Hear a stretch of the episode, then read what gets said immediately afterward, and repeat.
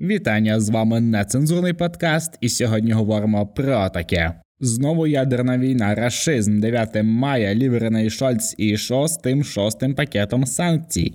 Минув тиждень, а це значить, що ви знову слухаєте свій улюблений подкаст. Дякую вам за те, що долучаєтесь до нас та залишаєтесь з нами. Накиньте трошечки прослуховувань на наш попередній епізод а також на позапопередній. Ми там цікаво говоримо і про корабель, який потонув, і про санкції, і про які говорить Набюльна, які наче не діють на російську економіку, а насправді не діють не тільки на неї, тому що її просто немає. А зараз будемо говорити про наступне. Поговоримо про ядерну війну. Блять, так це дуже зашургана тема. Дуже часто ви чуєте про неї. Дуже багато різних експертів, особливо російських, закордонних, дуже дуже часто мусолять обговорять цю тему, і ми, звичайно, що не можемо пройти повз і якось не зачепити її і не поговорити про це з вами. Ну, звичайно, це тема велика, об'ємна і дуже смачна, але давайте так дуже дуже коротенько, наскільки ми зможемо, пройдемось по ній. Отож, для початку, в принципі, ядерна зброя це ну як ай, це можливість знищити світ там чи людство на будь-якому прошарку якогось часу, і маючи таку зброю, її можна використовувати використовувати абсолютно в будь-яких цілях, навіть не використовуючи її, досягати своєї мети в будь-яких питаннях, абсолютно будь-яких, починаючи від якихось е, зовнішньополітичних е, запитань, і закінчуючи, не знаю, елементарними просто погрозами, тому що вам щось не подобається. Скільки є країн, які володіють ядерною зброєю? Зразу скажу, що не перелічити їх на одній руці. Це звичайно, що Китай, Сполучені Штати, Росія, потім Потім це Корейська Народна Демократична Республіка, Корея. Ну ви, ви знаєте Кім Чен Ін і тому подібне лайно, квадратна зачіска, диктатура і зголодніле і бідне населення. О, Ні, це не про Росію, це про Корейську Народну Республіку. Хоча, хоча я впевнений, що ну дуже скоро вони стануть е, такими братськими народами, так як би мовити, словами росіян, і будуть синхронізуватися максимально, тому що у них дуже схожий світогляд. Так от, крім цих країн, володіє ядерною зброєю ще Британія, Франція, Індія, Пакистан і за непідтвердженими даними Ізраїль. Отож, з цих всіх країн погрожує ядерною зброєю найбільшу кількість разів, і, взагалі, лідер з погроз та шантажу це Росія. Звичайно, ви знаєте, що кілька десятків років тому Росія вже обісралась з ядерною зброєю. Це закінчилося розвалом радянського союзу, і зараз Росія в черговий черговий раз продовжує мусолити одну й ту саму стару тему про бляха йобану ядерну зброю. Нагадаю, що Україна також мала величезний ядерний потенціал, який був, якщо я не помиляюсь, третім у світі за своєю потугою. Ех, блять, не відмовились би ми колись від ядерного потенціалу. Цікаво, що би змінилось в житті нашої країни. Але напевно, що дуже багато, але але треба робити висновки і рухатися далі. Отож, ядерна зброя і Росія. Загалом ядерна зброя в Росії це частина релігії, тому що вона дає росіянам сили і впевненість в тому, що вони Богом обраний народ для того, аби щось робити на цій землі, додавати до себе якісь землі, забирати їх, розповсюджувати свій руський мір, російську мову і бути такими нарваними. Це людина, яка має, наприклад, якусь там травматичну зброю, постійно всім погрожує і залякує весь світ цим. Хоча весь світ так само озброєний, але всі бояться навіжених людей, які мають зброю. Так само і з Росією. Всі розуміють, що ну в принципі ми можемо роз'їбати Росію швидко, і навіть ядерну зброю ніхто не встигне запустити, і типу позбутися від цієї проблеми Росії, е, як ми говорили раніше, як цієї пухлини, просто вирізати її з землі. Можливо це зробити. Є можливість і є бажання це зробити, але нас стримує те, що ми ну як ніяк гуманні люди. Ну і знищувати охопити 140 мільйонів людей. Ну таке собі. Плюс це величезний ринок е, для Китаю, того ж самого величезна е, база складова така російської оцього, оцього російського сегменту продажу і для Китаю, і для Європи. Ну це це населення, це стадо, воно корисне. Навіть воно так є корисним. Але Російська Федерація це збіговисько народів різних е, культурних етнічних меншин, різних національностей дітей, і їм придумало таке тавро росіяні, і зробили одразу ж одразу ж зробили дуже важливий акцент на ядерній зброї. Ядерною зброєю погрожує Росія відтоді, відколи вона в неї з'явилась. Ну вона не з'явилась, вона перейшла в спадок, як в принципі і все, що є Росією, перейшло в спадок від радянського союзу від великої масштабної держави з 15 республік, якою колись була і Україна, і країни Балтії. Ну далі ви це все знаєте. Але чомусь всі решта країн живуть е, в теперішньому часі. а Росія до сих пір живе в минулому, і звідти з минулого продовжує накопичувати і черпати свої якісь е, такі елементи для побудови свого майбутнього, майбутнього, яке рухається в зворотньому напрямку. І ядерна зброя тому чудовий інструмент для того, аби будувати своє минуле теперішнє таким чином, аби вам ніхто не заважав. Російська Федерація погрожувала ядерною зброєю, і залякувала весь світ. Ну стільки, скільки напевно, що вона себе пам'ятає. Я кажу, це почалося ще там в радянському союзі, коли радянський союз розвивався, тому що просто не витримала економіка цієї великої держави з самими умними людьми образованими, і вони розвалились. І от з'явився ще один е, такий нарив з тих же самих людей, які знову блядь, беруться за ядерну зброю, і вже не протягом скільки ну років 15, Ну Росія згадує про ядерну зброю в якомусь спічі з іншими країнами. Ну приблизно разів ну 10, може, може 15 на рік. Не здивуюсь, якщо цього року, ну якщо Путін буде живий, в якомусь новорічному привітанні знову буде бесіда про ядерну зброю. Конкретно зараз почалось дуже таке гостре весіннє загострення, вибачте, за тавтологію в росіян, тому що Росія дуже жорстко заковтнула український е, військовий потенціал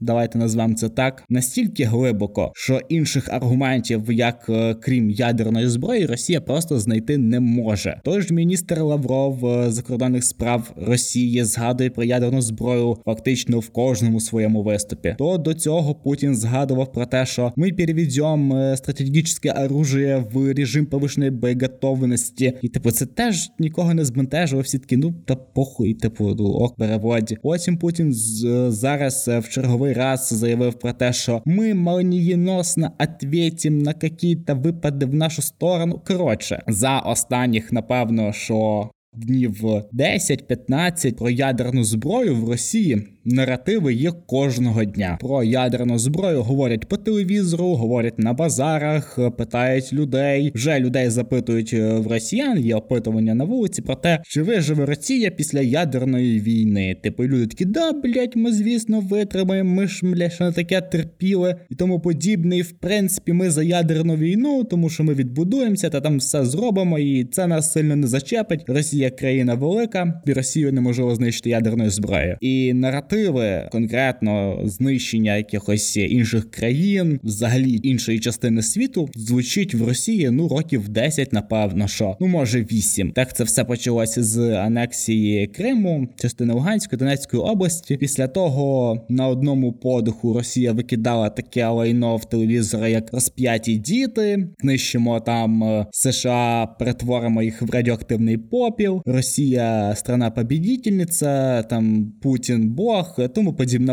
лайно. Давайте канонізуємо там Путіна, покладемо його в мавзолей на другого там Вову. Ну, це все не знаю, смузі з ядерних боєголовок, комунізму, Леніна, війни, побєди, блядь. Коротше, розваленого бараку. Це такі дерев'яні двохповерхові сараї, в яких живуть росіяни, і до сих пір і смузі, яке готують для росіян, яким поять їх готувало їх дуже довго до того, що рано чи пізно доведеться остаточно залякувати весь цивілізований світ ядерною зброєю. І що це сталося? Це почалося знову, але ж проблема в тому, що зараз світ вже відповідає росіянам і каже: ну, ми встигнемо вас роз'їбати ще перед тим, як ви подумаєте про те, аби запустити ядерну зброю. Борис Джонсюк, наш з вами улюблений персонаж. Всі, хто нас давно слухає, знають, що я про просто фанат цієї людини, всю її політичну кар'єру. Дуже дуже за ним довго спостерігаю, і мені панується людина. І коли він зробив заяву про те, що в разі якогось там ядерного удару, чи замаху, чи спроби на це, чи застосунку хімічної зброї, ми нанесемо ядерний удар по Росії, навіть не коригуючи це рішення з якимись іншими країнами. Заєбісь так, це перша така масштабна кина, яка вписалась за нас, і така ну блядь, чувак. Якщо ти нам погрожуєш травматом, будь готовий, що ти отримаєш кулю ну в свою сторону, в зворотню. Ми такі, ну да, це в принципі зараз е, з таким підходом ми в рівнозначних якихось позиціях з Росією. І буквально на днях е, в Сенаті прозвучали заяви з приводу того, що в разі ядерної зброї застосунку чи хімічної, навіть військовий контингент Сполучених Штатів може зайти в Україну і роз'їбати русню остаточно, придати їй так прикурити, щоб в Росії впало бажання здійснювати якісь схожі дії на багато-багато десятків років вперед. Проте Росія дуже нетямуща країна, і вони гадали, що постійно зможуть залякувати, залякувати, залякувати захід ядерною зброєю. А виявилось, що вже сказали так: слухайте, блять, якщо ви хочете реально пиздитись, немає проблем. Пробуйте. Ну, типу, давайте щось намагайтесь. Ми роз'їбемо і бункер, в якому буде Путін. Ми роз'їбемо і вашу країну. Ми знищимо в принципі вас, якщо ви не заспокоїтесь. Частота, з якою в російському інформаційному просторі з'являється питання про ядерну війну, говорить про те, що а вже немає чим погрожувати. Постійно захід стримувала оця загроза ядерної війни. Той самий Столтенберг, який носиться по сцені, по сцені і розказує про те, що не дай Бог допустити ескалацію між Росією і НАТО. Яка ескалація між Росією і НАТО, блять? Україна протитанковою зброєю їбе російську армію, блять, уже скоро буде третій місяць. 70 днів, бляха. 70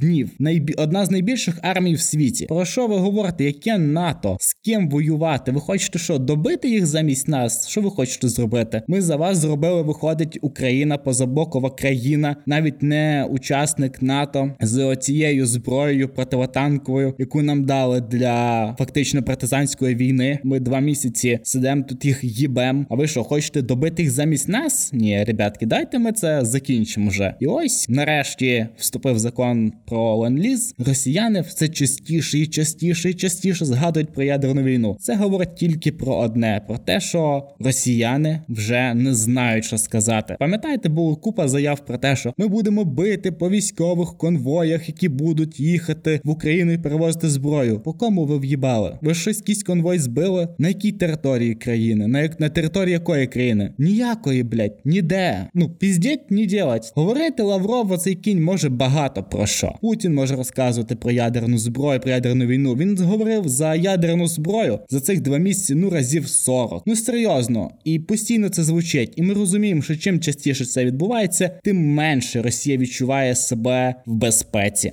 А що взагалі з того, чи буде війна ядерна, чи не буде, ніхто вам ніколи про це не скаже. Ми дізнаємось про ядерну війну чи про ядерний удар тільки після того, як він станеться. Це по-перше. По-друге, найголовніше питання, яке всім задаються, чи справді Росія зможе на це піти? Ой, я впевнений, що Росія зможе на це піти. Чи тільки питання в мене в тому, чи після того як е, хворий ботоксний обйобаний е, стероїдами дід дасть команду про те, аби запустити ядерну зброю, при тому, що в них тільки міжконтинентальні ракети залишилися, якщо я не помиляюсь. Якщо він дасть про це наказ, то чи цей наказ справді виконається? Можливо, він вже говорив про це, тільки ніхто не виконує ці накази. Тобто я гадаю, що росіяни, ті, які зараз в цьому керуючому апараті, які приймають якісь рішення, розуміють, що ну блять, охоронити 140 мільйонів людей, ой, як не хочеться. А там може навіть і рідні залишились в Росії, тому що з Росії ніхто зараз не може виїжджати. Тому тому цілком можливо, що він вже віддавав якісь схожі накази, або вже закидував такий запит для керуючих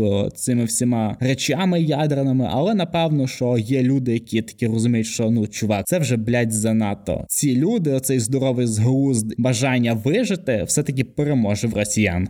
Так, про ядерну війну, звичайно, що вийшло не дуже коротко, але напевно, що достатньо вичерпно для того, щоб зрозуміти, що Росія все своє блять життя трималась тільки на спробах залякати когось ядерною зброєю, яка навіть не дісталася, яку навіть вони не створили, яка просто дісталась їм. Щоб хто не говорив, насправді мене тішить те, що ми зможемо в історії закарбувати росіян саме за, за тими речами, які вони зараз роблять. Тобто ми зможемо внести в історію оце лайно, що є зараз, і яке 100% заплямує, закриє, заліпить все, що вони робили до цього, навіть якщо там є можливо якісь незначні позитивні речі. І мені здається, що в цьому нам чудово, прекрасно, неймовірно е, буде допомагати інтернет, той самий, через який росіяни поширюють свою фашистську ідеологію. Ой, я сказав фашистську. Я хотів сказати рашистську, тому що це вже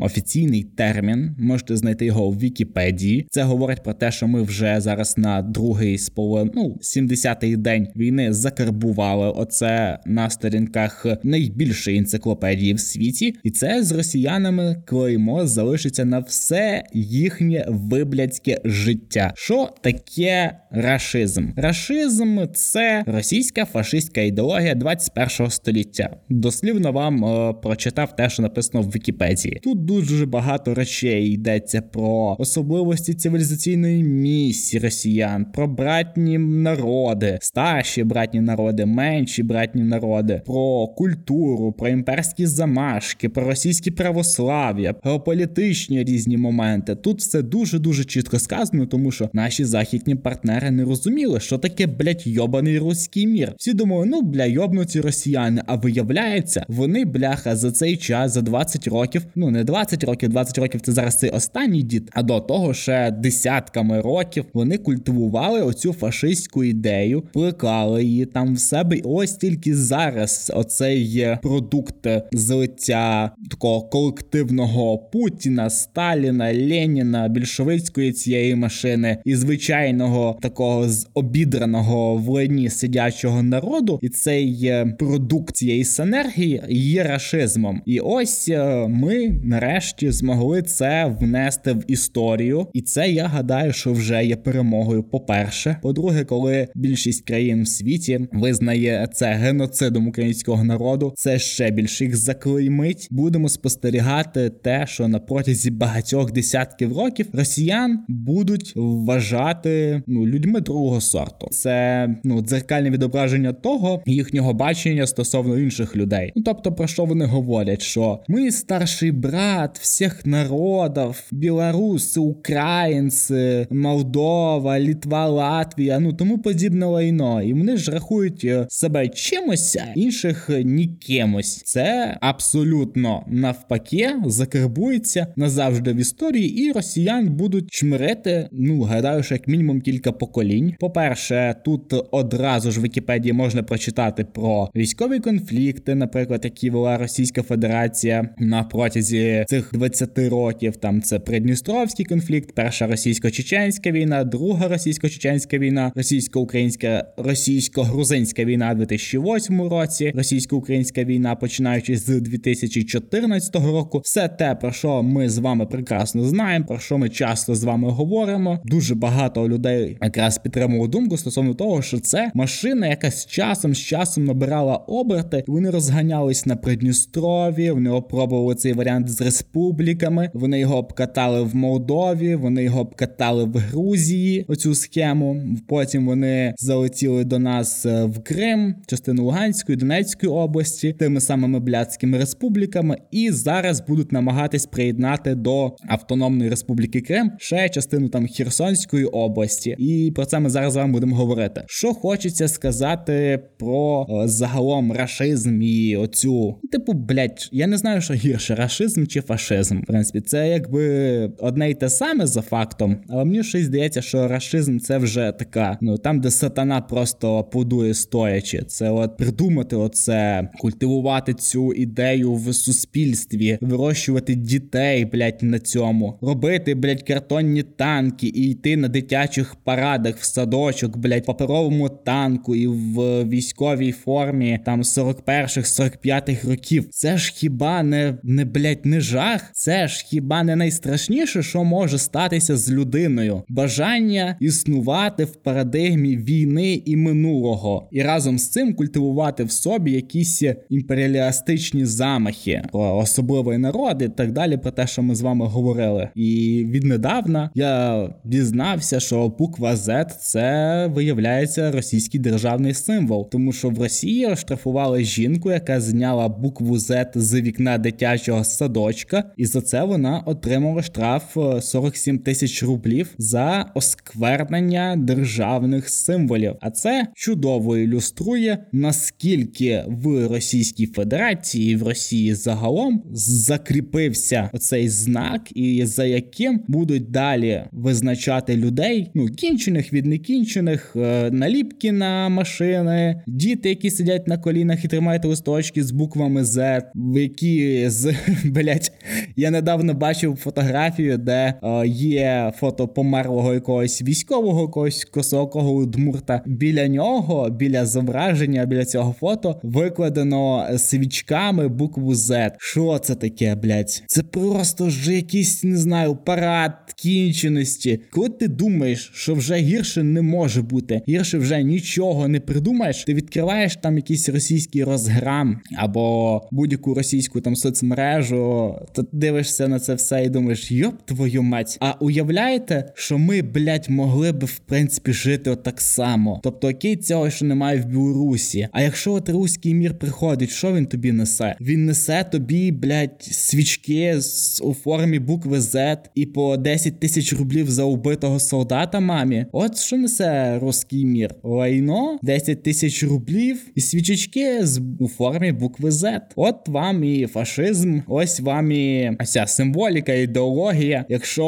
у нацистській Німеччині націонал-соціалізм якось е, не знаю, культивували у людей там через радіо, пояснювали їм, що є там одна хвора нація, її треба винищити. То тут говориться про те, що росіяни це ниця, бідна нація, яка живе в лайні, але яка чогось варта, і ось як наскільки просто росіянам дати якийсь символ, дати їм якийсь там прапор, якусь якийсь умовний знак, і це одразу стає державним символом. І я завжди говорив про те, що Росія це не держава, тому що там немає нації, немає національних символів, прапори, гімни. Це все мінялось настільки часто, що росіяни не пам'ятають, хто вони є. І вся оця машина працює для того, аби створити в них модель думки про те, що вони якась важлива частина цього світу. Але якщо можна зробити важливим когось, то треба якісь мати для цього інструменти, якісь можливості. А якщо вам там раз в 10 років міняють прапор, міняють гімн, дали якусь е, латинську букву Z і В, зробили це державними символами, то хто ви є? Ну так ти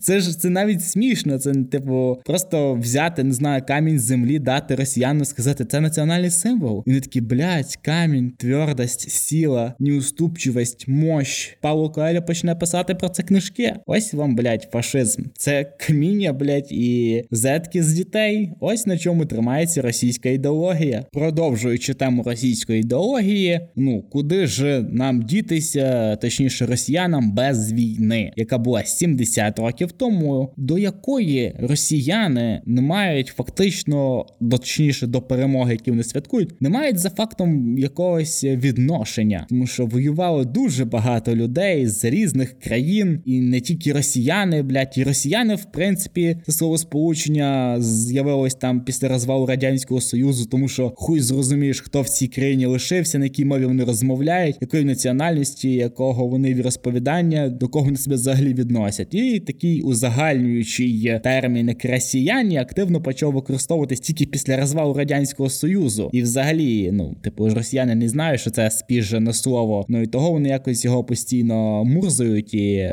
асоціюють себе з Руссю, і взагалі з всією українською історією, якої в росіян блять просто немає. Так от, і так як у росіян немає історії середньовічної загалом, то вони намагаються зараз е, там, от в 20-21 столітті придумати щось, і вони побудували культ навколо цієї побідоносної війни, на яку вони з радістю кожного року мастурбують буквально на е, вічний вогонь, на червоні прапори. Я ж казав казав про те, що коляски у формах танків, військова форма, блядь, радянського зразка. Ну або це зараз е, зразок нинішньої Росії. Там, в принципі, вона не сильно дуже відрізняється. І 9 мая в росіян це дуже така сакральна дата, дуже важлива. І Росії в оцій війні, яку вона пройобує вже фактично третій місяць підряд, їм треба щось придумати, щось зробити. Як ви бачите, зразу почала з'являтися інформація перед ще 9 числом про те, що будуть приєднувати, намагатись приєднати Херсон до Криму. Ці всі зараз окуповані території та міста України будуть відокремлювати від України, завозячи туди купу макулатури, в якій написано, що Росія та мать городов русських, і ви всі русські просто об этом забили. Почнуть е, ну або вже зняли, або вже знімають українські паспрапори. Е,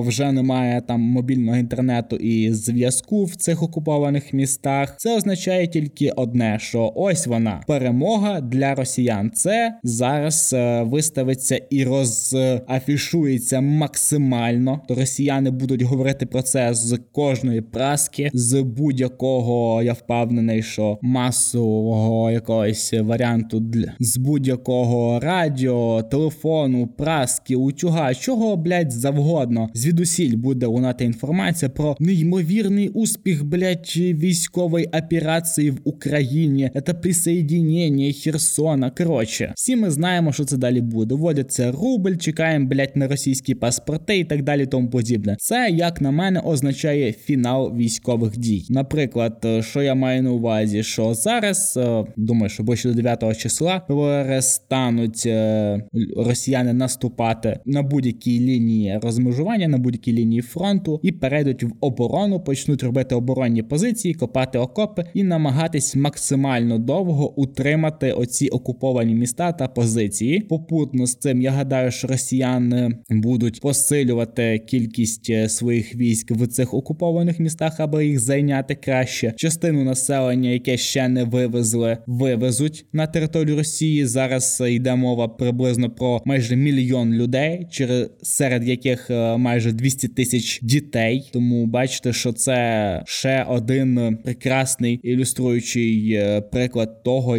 що таке є руський мір і рашизм, в принципі. То ми вбиваємо їхніх там 25 тисяч військових. Вони у нас забирають 200 тисяч дітей. То і ще мільйон приблизно вивезли, тому що в росіян дуже великі демографічні проблеми. От що вони намагаються зробити: вивести наших дітей, вивести наших людей і максимально довго утримувати наші окуповані міста, тому що от буквально недавно вступив закон про ленд-ліз, поки це все озброєння сюди прийде, поки е, навчиться працювати за ним наша армія, поки пройдуть інструктажі, обкатки, ці всі речі, це є час, дорогоцінний час, якого в нас дуже мало, і росіяни будуть намагатись в шалених темпах до 9 числа, до 9 мая е, своєї сакральної дати зробити, хоча б щось. Думаю, що ми побачимо, який не який перед побєди в оці окуповані міста привезуть з Криму і з якогось е, Білгорода, блядь, пенсіонерів на пазіках, які там будуть ходити, розказувати про те, що ми так раді, що Росія к нам прийшла, наконець-то ми самостоятельні. Ну, те все те саме по кальці, яка була в 2014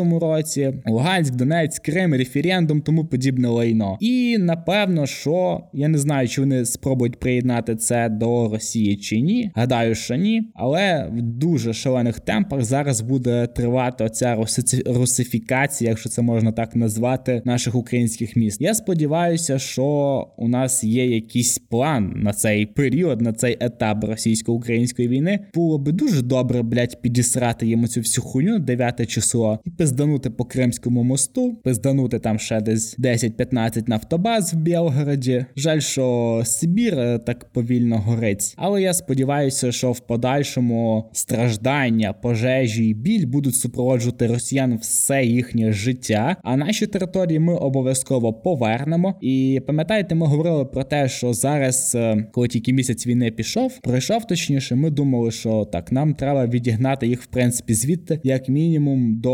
О, колишніх їхніх позицій, тобто до Луганської Донецької області і до Криму. А зараз вже йде мова про те, щоб повністю звільнити нашу державу від е, цієї наволочі. Тому дай Бог е, на наступний рік, або може і навіть в цьому, всі їдемо в Крим і всі їдемо в Луганськ, Донецьк відновлювати ці міста і витягати їх з того лайна, куди їх затягнула Росія. І йдемо далі. Ой, тут уже буде коротенько, тому що ну по часу ми з ядерною війною так розійшлись, що я ж я, я ж видихся повністю. Шольц, блять, я в мене немає сил уже серйозно. Ми стільки мусолимо оцих е, німецьких політиків, німецький політикум загалом, їхній підхід, блять, в цій війні, е, їхнє оце затягування з вибором, блять, сторони, на яку вони грають. Тобто вони сидять на ну на двох кріслах з хуями і піками одночасно, просто на якомусь шпагаті. Там Вандам просто всасує порівняно з Шольцом. І ось наш е, любий дипломат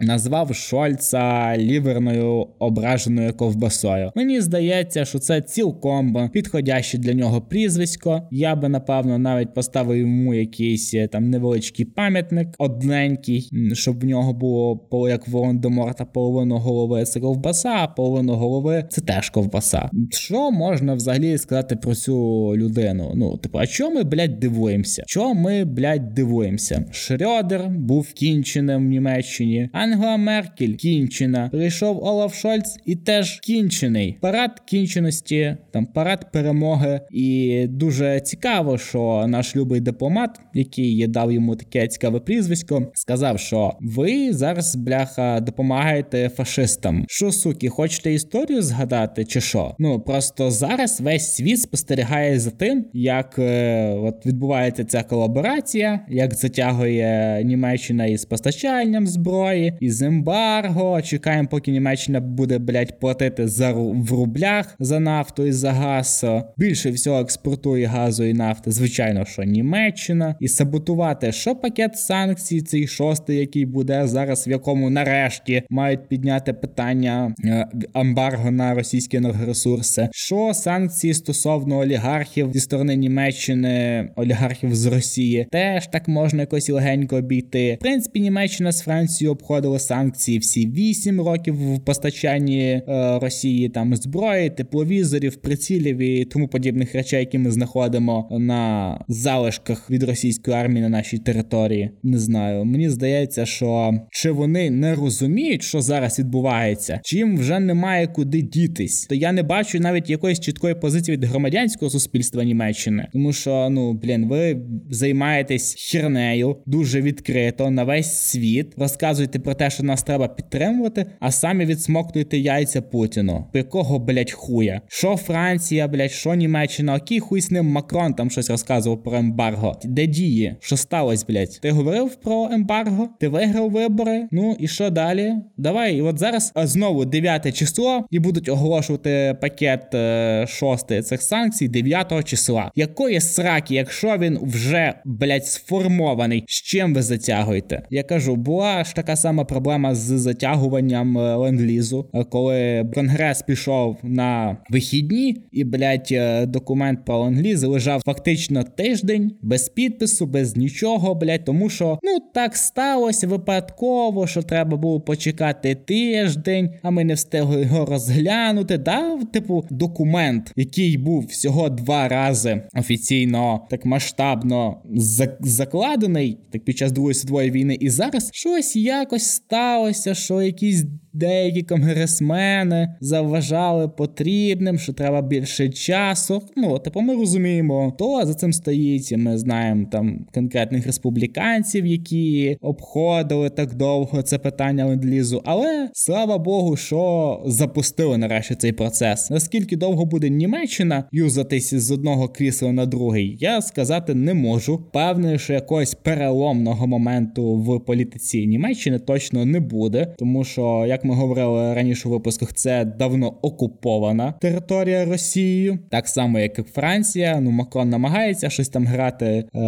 Зеленського, копіювати його в поведінці, в думках, словах, в постах в соціальних мережах, але то це таке всередині він блять глибоко радянський круасан. Що стосовно шостого пакета санкцій, який буде 9 числа, наскільки він буде масштабно зачіпати енергетичні ай, щупальці Росії, які країни будуть е, точно фактично відмовлятися від енергоресурсів, як Німеччина буде переходити, тому що зараз звучать заяви про те, що ну до 2037 року ми впевнені, що ми зможемо замінити частину, а дуже складно нам перейти буде на якийсь інший варіант забезпечення енергетичного. Тобто, ну це так буде тягнутися. Ці дві країни, я думаю, що найближчих ще 5 років будуть спонсорувати Росію. І поки є ці спонсори, Росія буде триматись на плаву. Але наша мета в іншому знищити Росію і знищити всіх її підплічників. Якщо і Франція, і Німеччина не встигне прийняти адекватну сторону, адекватне рішення, то історія в принципі зробить все сама і буде очікувати на долю і Франції і Німеччини в приблизно такий ж самий сценарій, як зараз і на Росію. Тому я сподіваюся, що ну не будуть вони так довго затягувати. А на цьому все. Дякую вам за те, що слухали нас так довго. Дякую кожному за те, що ви залишаєтеся з нами.